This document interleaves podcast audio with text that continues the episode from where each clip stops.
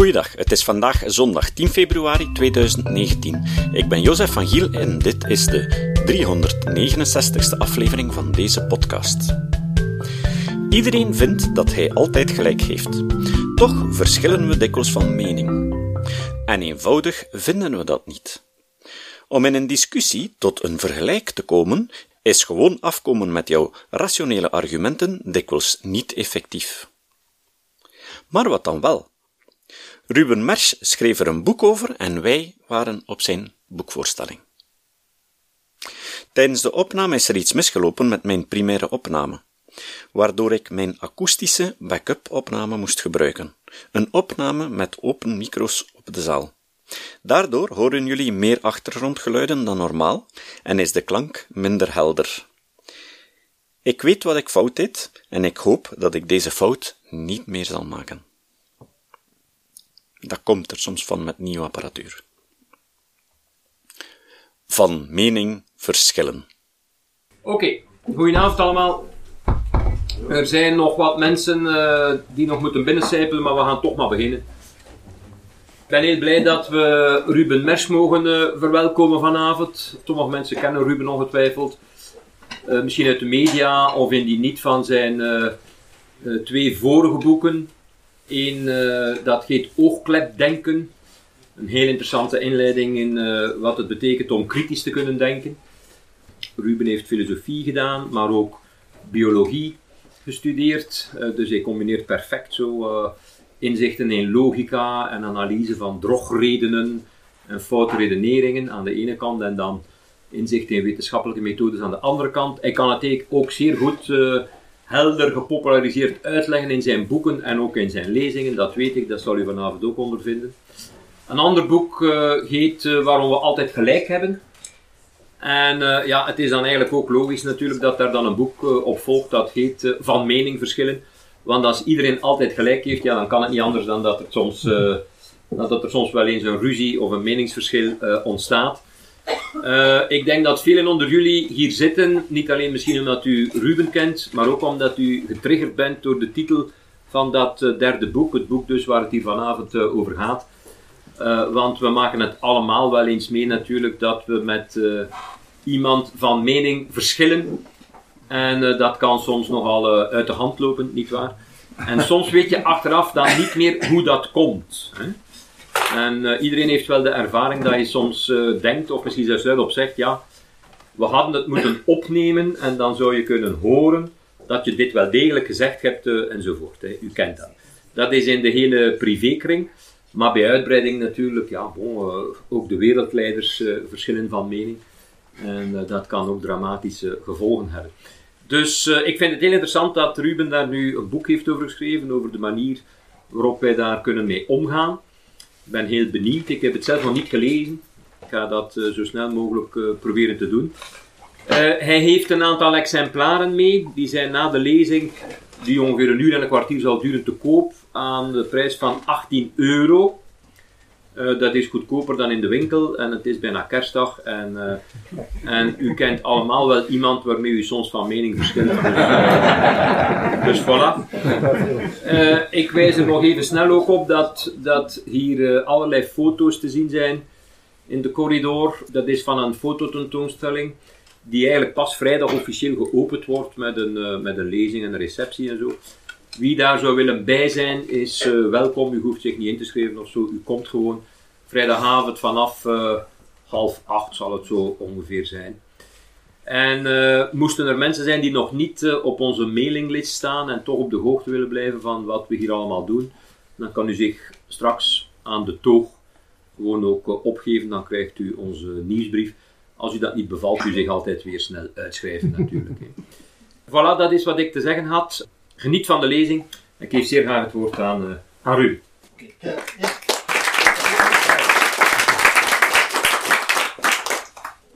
Even wegsteken. Allemaal bedankt voor jullie komst. We gaan er onmiddellijk invliegen met een klein beetje kolder. Ik wacht nog even tot Johan zich klaargezet heeft aan het grote audioapparaat. Doe maar. Ja. Doe maar. Oké. Nu wordt een video getoond van 4 mensen die aan het discussiëren zijn rond een elliptische tafel. Eén van de mensen wordt nogal kwaad en heft het tafelblad op en duwt het naar zijn tegenstander.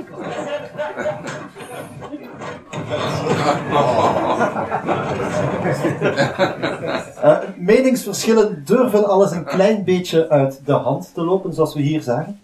Nu denken jullie misschien van, dat was in Jordanië trouwens. Een vriend van mij spreekt vloeiend Arabisch, ik moet me altijd eens vragen om het naar te kijken, zodat ik weet waar het over gaat. Ik weet het dus niet. Spreekt er iemand Arabisch die het mij kan vertellen? Nee, ook niet. Oké, pech. Ja, tot nu toe nog nooit iemand tegengekomen. Jammer. Maar je denkt dan van, dat is daar, wij doen dat hier niet. 2 weken geleden had ik een lezing in Nederland waar ik ook dit filmpje liet zien.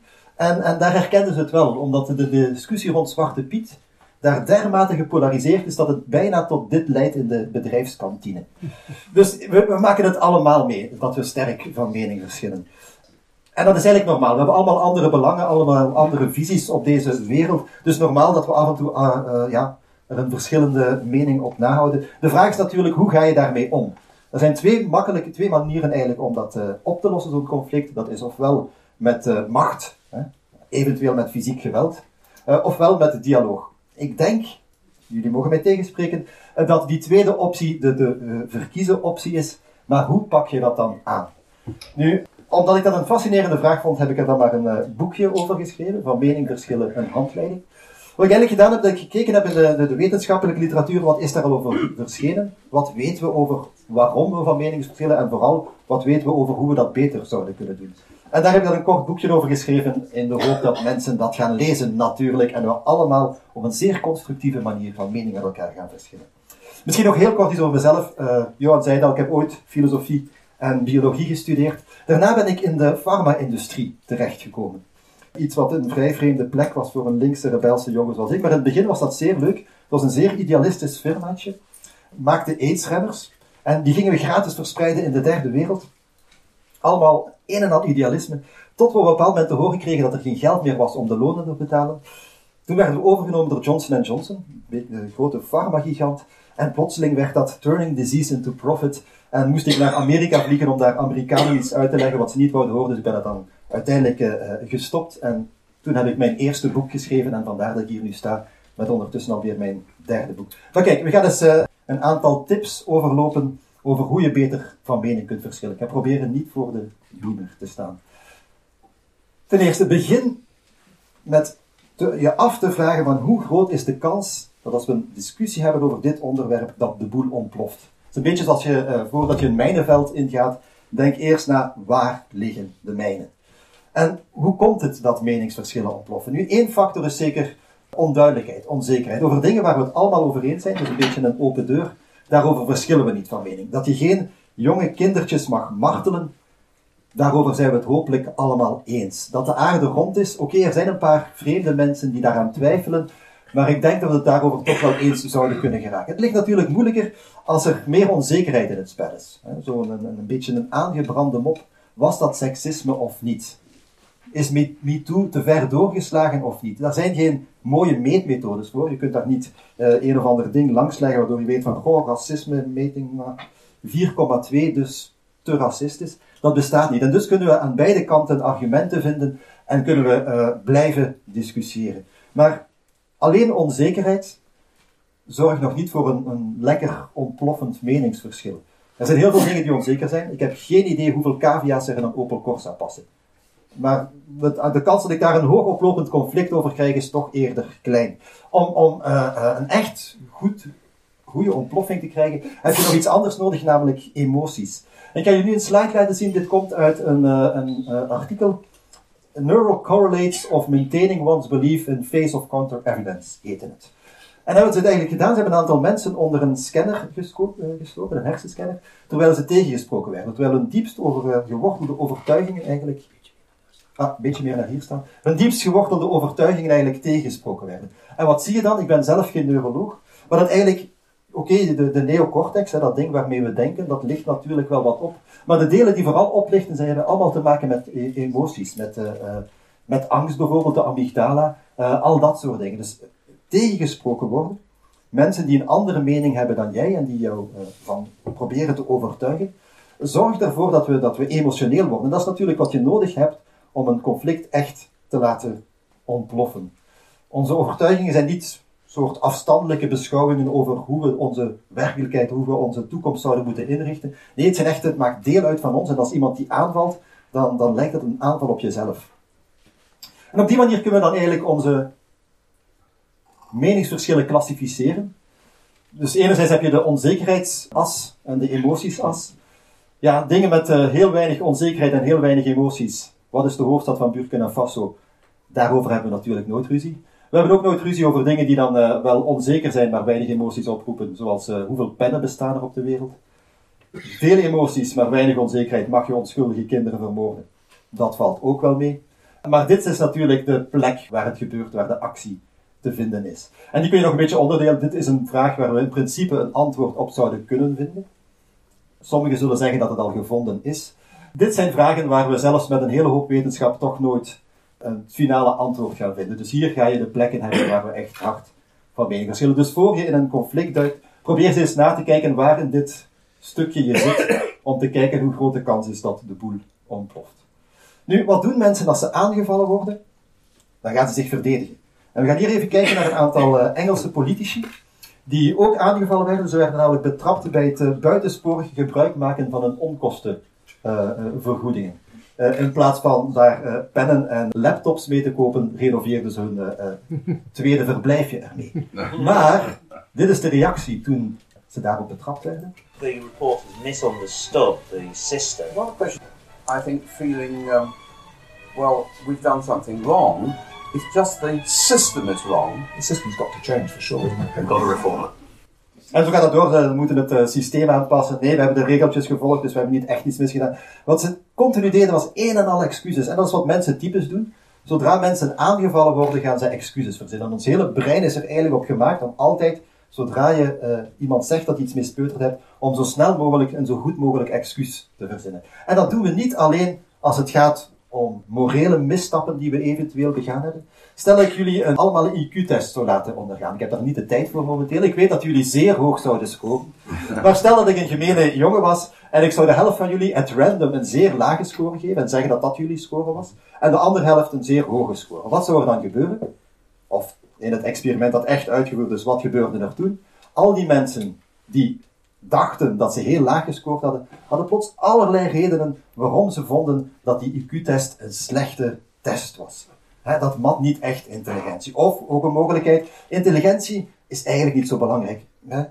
Emotionele intelligentie en creativiteit, daar draait het om. Iedereen had wel een mooi excuus waardoor dat resultaat hem eigenlijk niet kon raken. Iedereen gaat altijd zichzelf en zijn eigen positie blijven verdedigen. En dat doen we natuurlijk ook als het gaat over onze standpunten. En het meest, voor mij een heel schokkend, openbarend onderzoek daarover werd uitgevoerd door een zekere Dan Keen. Dit was het resultaat. Wat hij eigenlijk gedaan had, was eigenlijk heel eenvoudig. Hij had eerst gemeten hoeveel mensen wisten over wetenschap. En daarna had hij gekeken in welke mate ze geloofden dat de CO2 eigenlijk de hoofddader was van de opwarming van de aarde. En wat je hier ziet, is wat je verwacht. En hoe meer mensen over wetenschap weten, hoe vaker ze geloven dat de consensus, de wetenschappelijke consensus, correct is. Maar wat gebeurde er toen hij die proefpersonen opsplitste in democraten en republikeinen? Democraten die meestal nogal positief staan ten opzichte van klimaatopwarming, republikeinen die daar meestal niks van willen weten. Bij democraten zag je hetzelfde, nog iets uitgesprokener. Hoe meer ze ervan wisten, hoe vaker ze de consensus geloofden. Maar bij republikeinen zag je het omgekeerde. Hoe meer ze wisten over wetenschap, hoe minder vaak ze geloofden dat de wetenschappelijke consensus correct was. En dat lijkt eerst heel vreemd, tot je beseft dat je dat ook doet.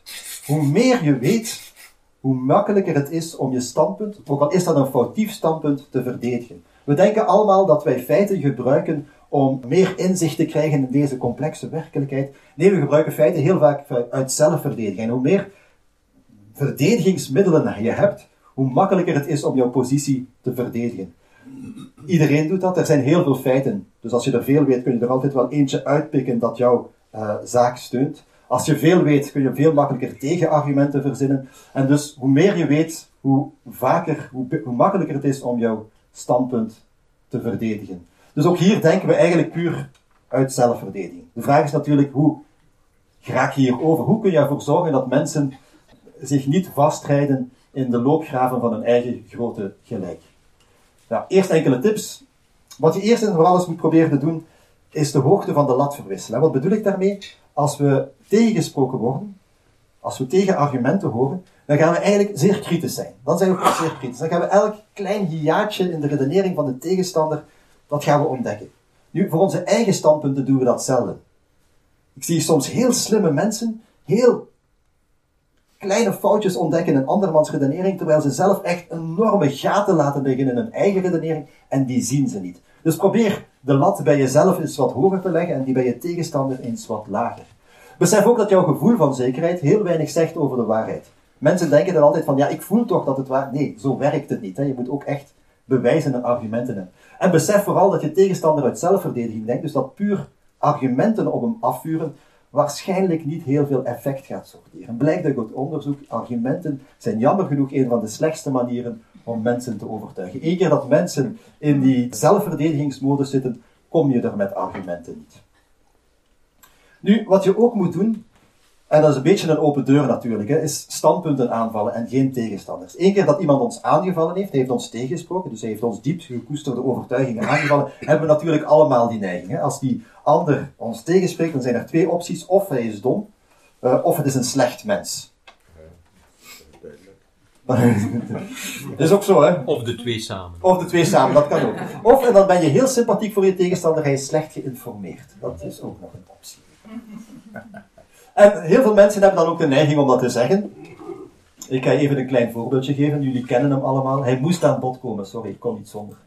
Right now today as a candidate, he supports federal taxpayer funding for Planned Parenthood. I disagree with him on that. That's a matter of principle, and I'll tell you. You are the single biggest liar. You probably are worse than Jeb Bush. You are the single biggest liar. All right. This guy lied. Let me just tell you. This guy lied about Ben Carson when he took votes away from Ben Carson in Iowa. And he just continues. This guy will say anything. Nasty guy. Now I know why he doesn't have one endorsement from any of his colleagues. All right, John, I got your pick from the buffet there. He's a nasty guy. Nu, het vreemde is dat mensen vaak lijken te denken dat de standpunten van een tegenstander daardoor gaan veranderen. In die zin, de kans is klein dat, stel dat ik jou nu een racist noem. Ja, sorry dat jij zit vooraan, dus ik had gezegd dat het gevaarlijk was. De kans is klein dat jij dan gaat denken van, goh ja, misschien heb je wel een punt. Misschien ben ik wel een racist. Ik pas mijn standpunt aan. Nee, dan word je alleen nog maar feller in jouw verdediging tegen mij. Dus het werkt niet. Beledigingen zijn een van de slechtste manieren om iemand te overtuigen. En toch blijven we, kijk maar eens naar Facebook. Ik weet niet of jullie iets bekijken. Dan krijg je, ja hier, ik had een lijstje. Een half uur op Facebook en Twitter. Ja, ik heb wel echt gezocht hè, naar de leukste. En ik geef toe, ik lieg een beetje, want kamelenurinetrinkers, die heb ik zelf gevonden. Ik vond die wel grappig. Dus mensen doen dat continu en dan denk ik van, waarom doe je dat? Als je echt denkt dat je dat doet om de ander te overtuigen, ik vrees dat je dan niet de beste strategie zorgt. En toch doen we het allemaal wel een beetje, al is het maar in de zin dat we, als we het standpunt horen van een tegenstander, dat we dan de neiging hebben om dat karikaturaal op te blazen. Enerzijds is het natuurlijk makkelijker om dat standpunt dan neer te halen, maar dat gebeurt ook omdat we echt denken dat onze tegenstander een slecht mens is en dus ook wel slechte standpunten moet hebben. Dus als iemand dan bijvoorbeeld zegt van, goh, ik denk toch dat we criteria voor asielaanvraag moeten versoepelen, dan heb je duidelijk iemand die zegt van, ja, nee, jij wil onze grenzen totaal opengooien, dat we eigenlijk al die vluchtelingen die hier toekomen, dat we het geld als het ware met koffers naar hen toe komen dragen, terwijl zij in een luie nest liggen te stinken. Dus dat soort karikaturen krijg je dan. Doe dat dus niet, voor alle duidelijk. Dat is vrij eenvoudig. Probeer eerst te vragen, wat bedoel je echt? Probeer het standpunt van je tegenstander herformuleren als hij het met jou eens is. Dat dat inderdaad zijn standpunt is, discussieer dan pas verder. Dus zelfs als je nooit je tegenstander voor vooraap uitmaakt, besef dan dat je dit waarschijnlijk wel af en toe doet. Ja, dus besef dat een ander feit in de mening geen bewijs is dat de andere zo dom is als een baviaan. Ik weet niet of bavianen dom zijn, sorry. Pas op met het toeschrijven van slechte intenties aan je tegenstander. Beledigen is zelden een goede manier om iemand te overtuigen en val vooral het standpunt van je tegenstander aan en niet de opgeblazen versie die je zelf creëert. En dan het kudde-effect. Wij mensen zijn echt zeer standvastig in ons wij-zij-denken. Hoeveel stippen staan hier? Ja, dat was eigenlijk een slide uit een experiment. En dan werden de mensen onderverdeeld in twee groepen, namelijk de stippenoverschatters en de stippenonderschatters. Daarna werd dan aan die mensen gevraagd om geld uit te delen en wat bleek? Ze gaven meer geld aan hun eigen groep, eigen stippenschatters eerst dus.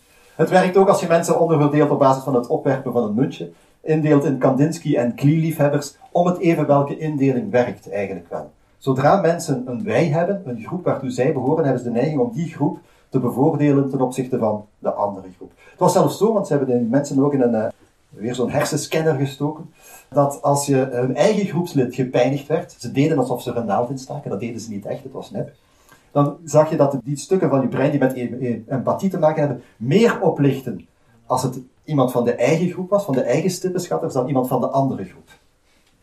Iets wat vrij absurd is, maar het lijkt wel echt zo te zijn dat we, zelfs op basis van totaal nonsensicale criteria, een onderscheid maken tussen wij en zij. En dat zie je natuurlijk in debatten ook continu, dat wij-zij denken. Zelfs bij mensen die denken daar immuun voor te zijn. Kleine anekdote, een paar maanden geleden, mijn dochtertje moest optreden in een links cultuurhuis bij ons in de buurt. Ik zal de naam niet noemen. En voordat zij was daar met haar danslesje, moest een dansje doen. Ze is 7 jaar, dus dat is zeer schattig. Maar voor we dat dansje te zien kregen, moesten we eerst luisteren naar een speech. Het was een beetje de vertrouwde linkse mantra over gelijkwaardigheid en dat iedereen evenveel recht heeft op een menswaardig leven. Je kent het verhaaltje. En op een bepaald moment zei die man iets zeer grappigs waarmee niemand moest lachen. En dat vond ik dan nog grappiger eigenlijk. Op een bepaald moment zei hij van, kijk, het is goed dat er nog mensen zoals wij bestaan. Mensen die niet in hokjes denken.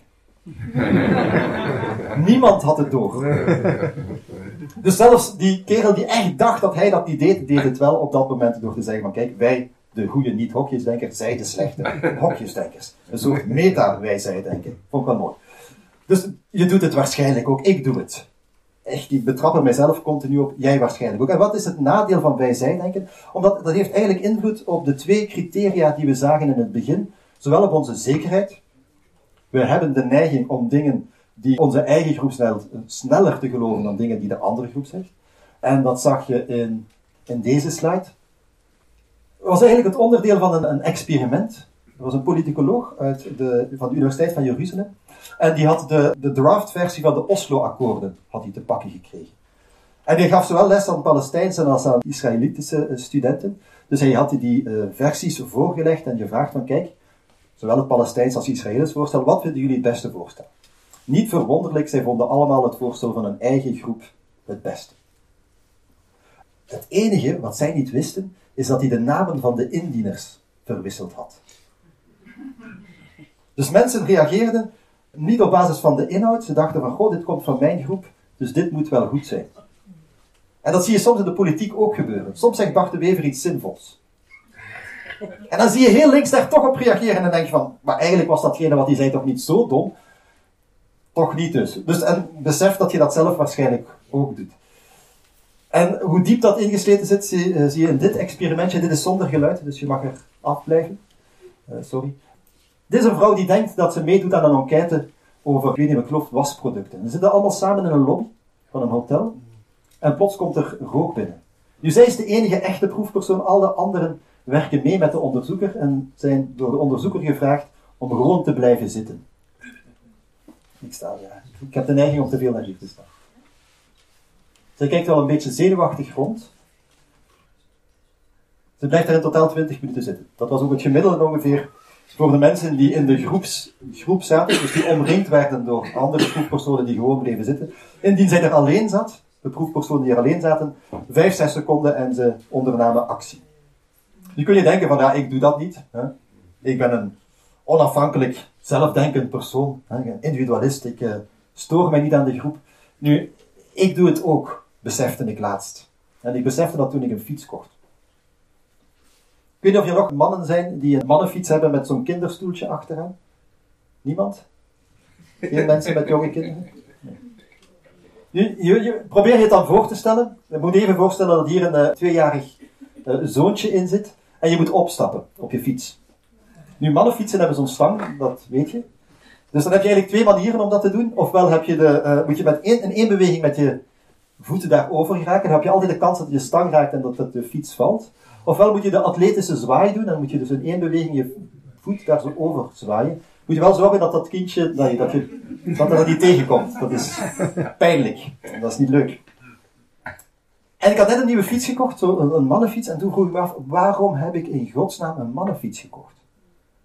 Want vrouwenfietsen zijn ondertussen die even stevig. Hè? Vroeger was er een verschil qua stevigheid, momenteel is dat er niet meer. Onze legeringen zijn zo stevig dat dat niet meer uitmaakt. Toch heb ik een mannenfiets gekocht. En de enige conclusie die ik voor mezelf kon trekken is, ik heb een mannenfiets gekocht omdat ik een kuddedier ben.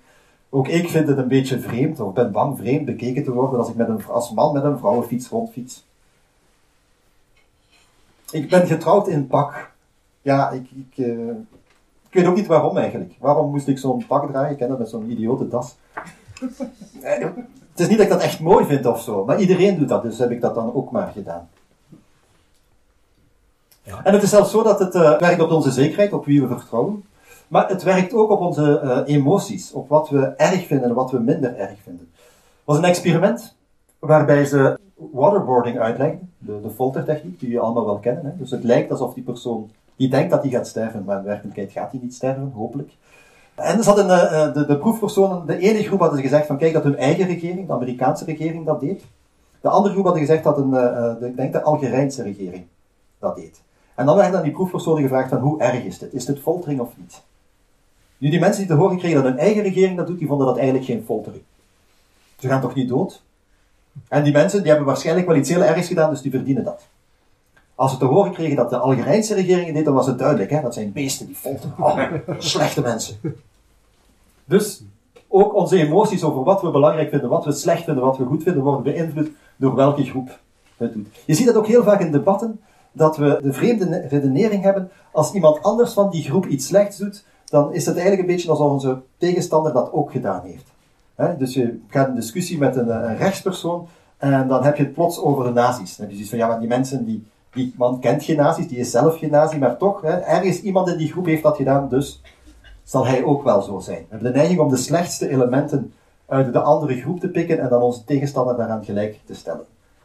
Iets van een vrij belachelijk thema, maar ik zie het continu gebeuren, zeker op Facebook. Dus ja, besef dat ook jij de wereld onderverdeelt in wij en zij. En dat ook jij, net zoals ik, een hersenloos schaapje bent dat de kudde volgt. En besef vooral dat de grens tussen goed en kwaad zelden tussen twee groepen loopt. En dat de ander een individu is en dus niet verantwoordelijk is voor de onfrisse praktijken die zijn groepsgenoten uithalen. Vijfde tip ondertussen al. Besef dat de ander geen totale controle heeft over zijn standpunten.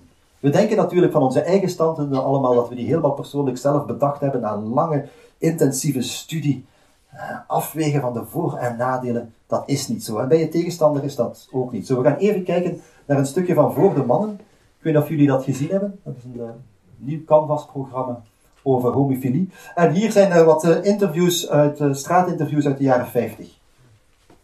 De tijd, wat is dat? Ah ja, de Jeannette, wat je wilt zeggen. Jeannette, en dat je wilt zeggen. Wat denk jij erover? Ja, dat is niet juist, hè. Ik begrijp niet feitelijk wat het is. Ik denk dat de man dus niet de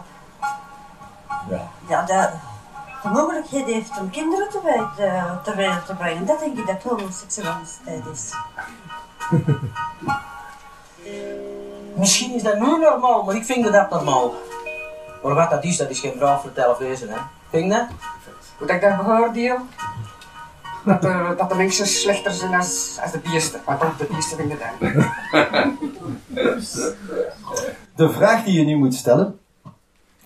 Stel dat jij in de context van die mensen die net geïnterviewd zijn leven.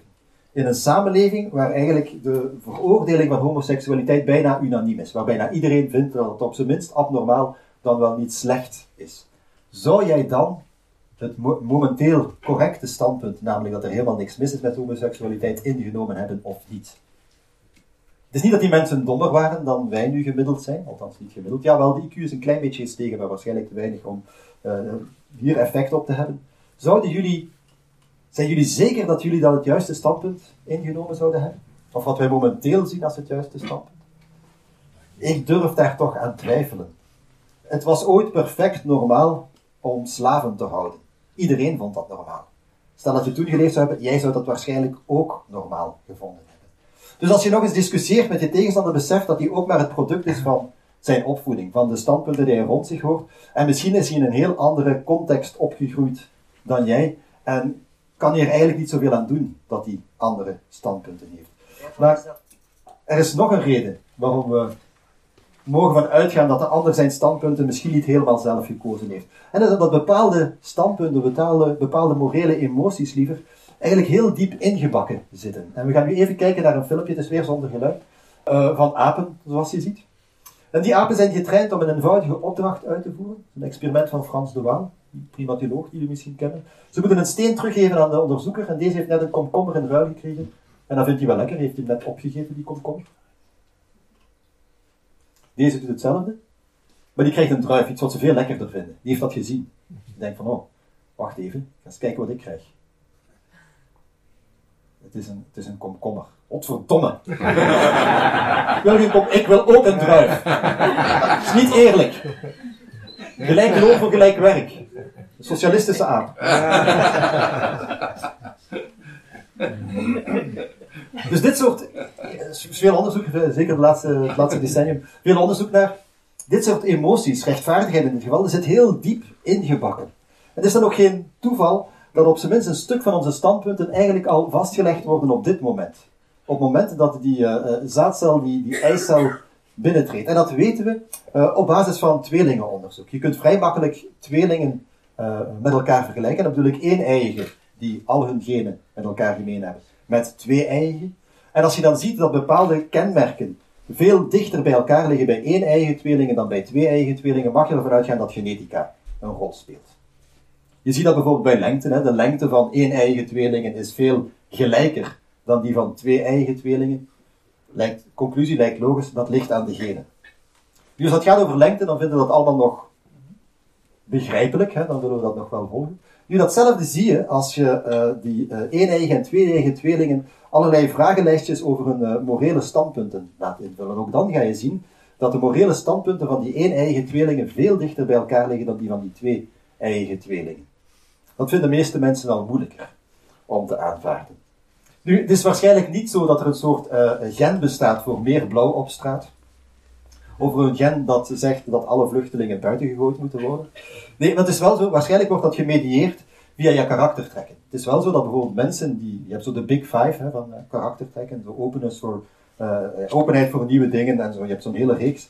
En bijvoorbeeld openheid voor nieuwe dingen is een van de goede voorspellers voor je politieke overtuiging. Hoe open je er bent voor nieuwe ervaringen, hoe groter de kans dat je eerder links gaat zijn.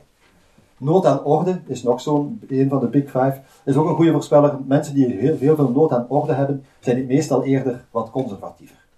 Dus waarschijnlijk via de omweg van ons karakter blijkt dan toch van de variatie ongeveer 30-40% te verklaren is door pure genetica. Dus als je nog eens in een debat gaat met je tegenstander, weet dat je er niks aan kan doen, misschien is hij gewoon geboren met rechtse genen. En buiten, ja, je kunt dan genetisch gaan manipuleren, maar daar hebben sommige mensen weer een bezwaar. Ik vergelijk mijn tegenstanders meestal met een winkelkar. En waarom een winkelkar? Ken je die winkelkar? Ik heb die altijd, die winkelkar. Die ene winkelkar die zo'n afwijking heeft naar de ene kant. Naar rechts, dan wel naar links. En het is niet dat je die niet rechtdoor krijgt, alleen je moet er meer moeite voor doen. En zo is het ook, sommige mensen hebben eerder een afwijking naar rechts, andere mensen eerder een afwijking naar links. Die kunnen nog wel de andere kant op, maar het is alleen moeilijker. Ze hebben als het ware meer dingen die hun aan de ene kant uitduwen. Dus probeer je tegenstanders niet te zien als iemand die doelbewust deze hele wereld naar de kloten probeert te helpen, maar wel als het resultaat van een zeer, en nog tot nu toe, nog onbekende cocktail van genetica, omgevingsfactoren, en persoonlijke ervaring. Die persoonlijke ervaring, mocht ik dat laatst op Radio 1 vertellen. Ze vroegen wanneer ik nog eens van mening veranderd was. En ik besefte plots, ik vertelde net dat ik ooit in de farma-industrie werkte. En op het moment dat ik in de farma-industrie werkte, op een bepaald moment kreeg ik daar een firmawagen aangeboden. Nu, ik was een linkse groene jongen, dus ik was altijd al tegen firmawagens geweest. Ik ben daar nu weer tegen. Maar op dat moment heb ik die toch aanvaard. En dan zag ik ook dat hele zelfverdedigingsmechanisme in werking treden. Als ik er nu achteraf op terugkijk, plots dacht ik van, goh ja, maar die stoot wel een heel stuk minder fijn stof uit dan mijn oud dieseltje waar ik nu mee rijd. Dus eigenlijk is het beter voor het milieu als ik die aanvaard. Dus ook dat soort persoonlijke belangen of persoonlijke ervaringen kunnen een rol spelen in de standpunten die je inneemt. We zijn allemaal opportunisten, ik ook. Nu ben ik weer tegen, nu heb ik geen firmawagen meer. Ik ben al lang weg uit de farmindustrie, dus nu kan ik weer netjes tegen zijn zoals dat linkse jongen hoort. Besef ook dat de ander meestal geen totaal onmens is. Meestal, er zijn natuurlijk mensen die het leuk vinden om kleine kindjes dood te maken. Dat bestaat. Die zijn zelden, je komt ze gelukkig niet zoveel tegen, dat zijn wel echte onmensen. Maar de meeste mensen, gewoon mensen die gewoon een ander standpunt hebben dan het jouwe, betekent niet noodzakelijk dat het slechte mensen zijn. Volgende keer horen jullie enkele testjes die tonen dat we allemaal een discussieprobleem hebben. Het citaat. Het citaat van vandaag komt van Etienne Vermeers. Etienne Vermeers was een van de grootste Vlaamse Europese denkers. Hij doceerde filosofie aan de Universiteit van Gent en tijdens zijn lessen zat de aula altijd overvol. De studenten zaten zelfs op de trappen om hem bezig te horen. Zelfs studenten die helemaal niet ingeschreven waren voor zijn lessen. Vermeers is begin dit jaar overleden. Na een aanslepende ziekte heeft hij beslist van de wet gebruik te maken waar hij zelf voor geijverd heeft als moraalfilosoof. Hij heeft euthanasie toegepast. Vermeers zei: mensen die in astrologie geloven? Je zou ze onmiddellijk 30 punten van hun IQ moeten aftrekken. Tot de volgende keer. Deze podcast is het resultaat van het werk van veel mensen. Rick de Laat verbetert bijna al mijn teksten en maakt de meeste vertalingen. Emiel Dingemans verzorgt onze website en Facebookpagina. Ook Leon Korteweg en Stefan Sutens schrijven, vertalen of verbeteren soms artikelen. Leon onderhoudt bovendien het YouTube-kanaal van deze podcast. De muziek van de intro en de trailer heeft Nick Lucassen geschreven en soms maken we ook gebruik van muziek van Ad van Nederpelt die ons zijn prachtige composities ter beschikking stelt. Dit was de podcast Kritisch Denken. Vergeet niet om alles kritisch te behandelen, ook deze podcast. Voor verdere informatie over deze podcast, links en voor de tekst, surf naar www.kritischdenken.info. Als je deze podcast belangrijk vindt, kun je me steunen door anderen warm te maken ook eens te luisteren. Stuur een e-mail naar vrienden met een link naar de website en plaats de link in de handtekening van je e-mails. Tevens kun je op iTunes deze podcast een beoordeling geven of een recensie schrijven. Of je kan op je eigen website of blog een link naar Kritisch Denken plaatsen.